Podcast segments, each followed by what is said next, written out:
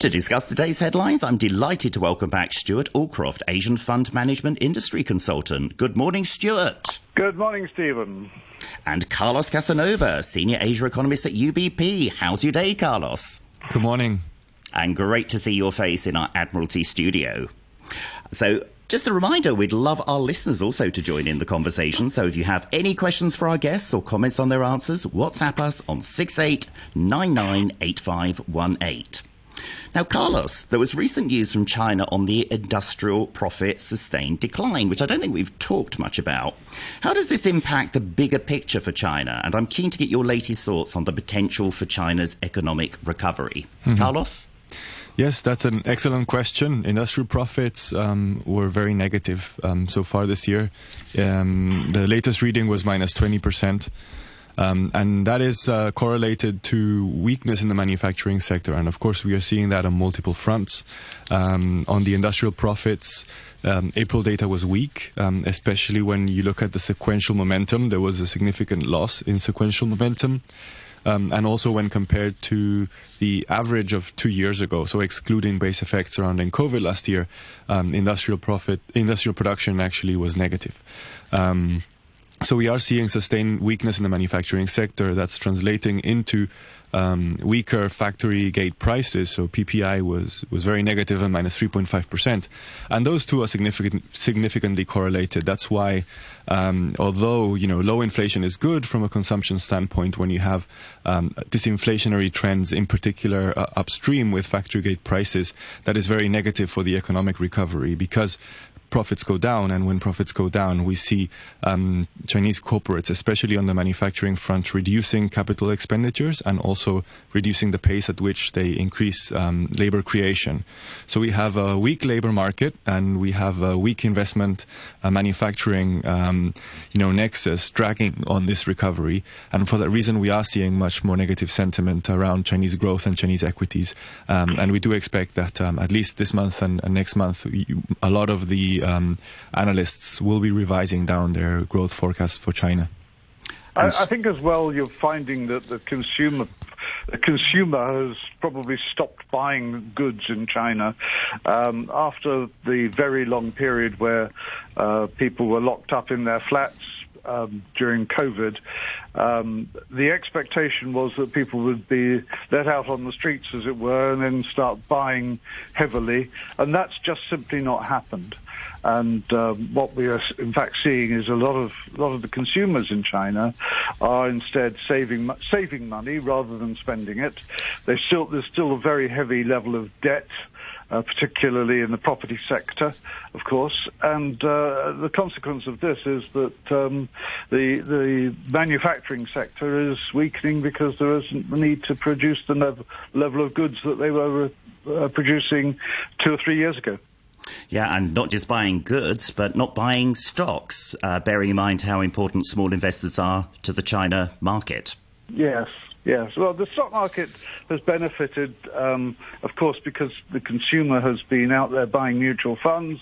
The mutual fund industry in China has has mushroomed up from next to nothing 20 years ago to second largest in the world, um, and that's that, that's a positive. But a lot of the money has been going in recent times back into money market funds, where uh, previously, uh, well, money market funds have always been popular since they were first, lo- first launched in China. But we are now seeing uh, less activity going into um, uh, China stocks, uh, equity funds, uh, uh and uh, I think that is what's causing a level of slowdown in the market.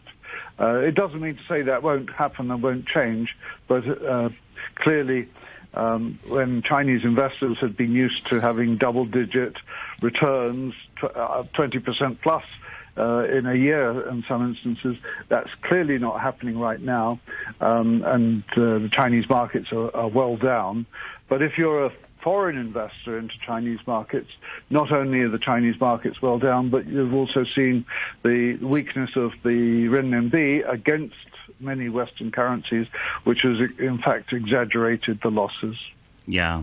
Well, not only you and uh, Stewart and Carlos um, negative about the China market at the moment, but BNY Mellon has joined several other asset managers by turning neutral on Chinese stocks and bearish on the yuan. It's actually recommending investors invest in equity in Thailand and Singapore as proxies to China's reopening. Do you think that's a good strategy, Stewart? No. In a word, tell me word. more. Uh, Thailand is uh, an entirely different market. Um, and clearly, with the very recent election and the uh, uns- not uncertain, well, there is uncertainty. Yes, of course, there will be uncertainty about what the next government will be, um, and the, the military have not yet finally decided on that government. So I, I, think if you're buying into Thailand as a proxy for China, that's the wrong move. Uh, Singapore is a different market altogether, um, and uh, clearly th- there aren't a lot of things that are closely related between Singapore and China, uh, in my view, anyway. Okay, so Singapore Uh, and might be a better bet. the- uh, actually, the more interesting aspect of the of the particular report you cite from BNY Mellon was that it was written by someone in Singapore, and um, they weren't actually sell, uh, suggesting that you sell China. You continue to hold China, but buy more in other markets, and um, uh, uh, and using Chi- uh, these uh, Thailand and Singapore as proxies is not such a good idea. Um, in fact, as we've discussed in previous weeks on this show, um, Japan has been a much better proxy for China, and the Japan market has moved up very, very strongly in the last 12 months, uh, and particularly this year, as people, uh, certainly international investors, have been um, have, have been using Japan as their proxy for China. Okay, so your your vote would go for Japan. Yes. How about you, Carlos? I would not say that Japan is a proxy for China, to be honest. Um, we have seen outperformance. Um, we have seen outperformance in Japan, Taiwan, and South Korea. Um, and a lot of that can be traced uh, to individual names uh, that have benefited from this whole um, AI uh, frenzy. Um, so if you buy into that theme, definitely those markets have outperformed. Japan um, is also interesting from a monetary policy standpoint because of the divergence with the US, and there's a lot happening on that area. So definitely an interesting market to consider. I wouldn't say it's an alternative to China. What we have been seeing amongst, amongst international investors is um, specifically those that are worried about um, geopolitical tensions in the context of this potential China reopening is them buying into consumption names outside of China. So companies uh, in the luxury segment in France, for example, mm. um, where you know, assuming that there is an increase in outbound travel from China, would benefit from this uh, tendency. We are seeing uh, those trades as, a, as, an alternative to China more so than um, other markets in Asia, which have been outperforming for a, a series of other reasons. So many other opportunities and not just Thailand and Singapore to look at there as alternatives. Um, now, I don't know whether you heard our new news headlines this morning, but it was refreshing not to have one on the debt ceiling. But what there mm. were a lot of headlines about was AI, and particularly Nvidia shares, which are going crazy at the moment. Now, my background is actually dot com and fintech, and I'm worried this could be another bubble since I've experienced a couple. And we all know what happens to bubbles. Stewart, are you worried this could be a bubble waiting to burst? Well, um, no, I don't think this is a bubble yet. Um, but I, of course, Nvidia has got well got went past the one trillion dollar market capitalization on Tuesday, so um, that would suggest that it's um, certainly very popular. It's uh, it's joining Apple, Amazon, Alphabet, Microsoft as trillion dollar companies. Um, it's done. Ex- extraordinarily well over the last few years, NVIDIA. It's got the right chips for the market. That's why people are buying its products and therefore they're buying its share price and uh, that's pushed it up massively. Um, will this last for very long? Who knows, frankly. Um, but uh, of course, one of the areas that NVIDIA has been very closely associated with is the sort of uh, AI applications, uh, chatbot and, and, and, the like. And this is um, the current theme of the market, isn't it? Everyone's talking about AI and uh, how AI is going to take over our lives, and, and, and some people are also talking about how it's going to kill us. So pretty you know, extreme. Yeah, it? so yeah. Uh, um, and, and NVIDIA is um, a key part of the um, of the whole system as it provides many of the chips that do this. So, Carlos, who do you think? Is AI just a new shiny object, or will the upward trajectory continue? Well, as as Stewart mentioned, I think um, you know you, you, always have ups and downs in the market. Um, I'm I'm not sure how many one trillion dollar companies we, we can have, um, but it is the beginning of this um, of this AI rally. Um, investors have been focusing on some of the semiconductor names that are also AI plays, um, and that's coinciding with the recovery in the semiconductor cycle. So that's definitely going to help um, on the margins.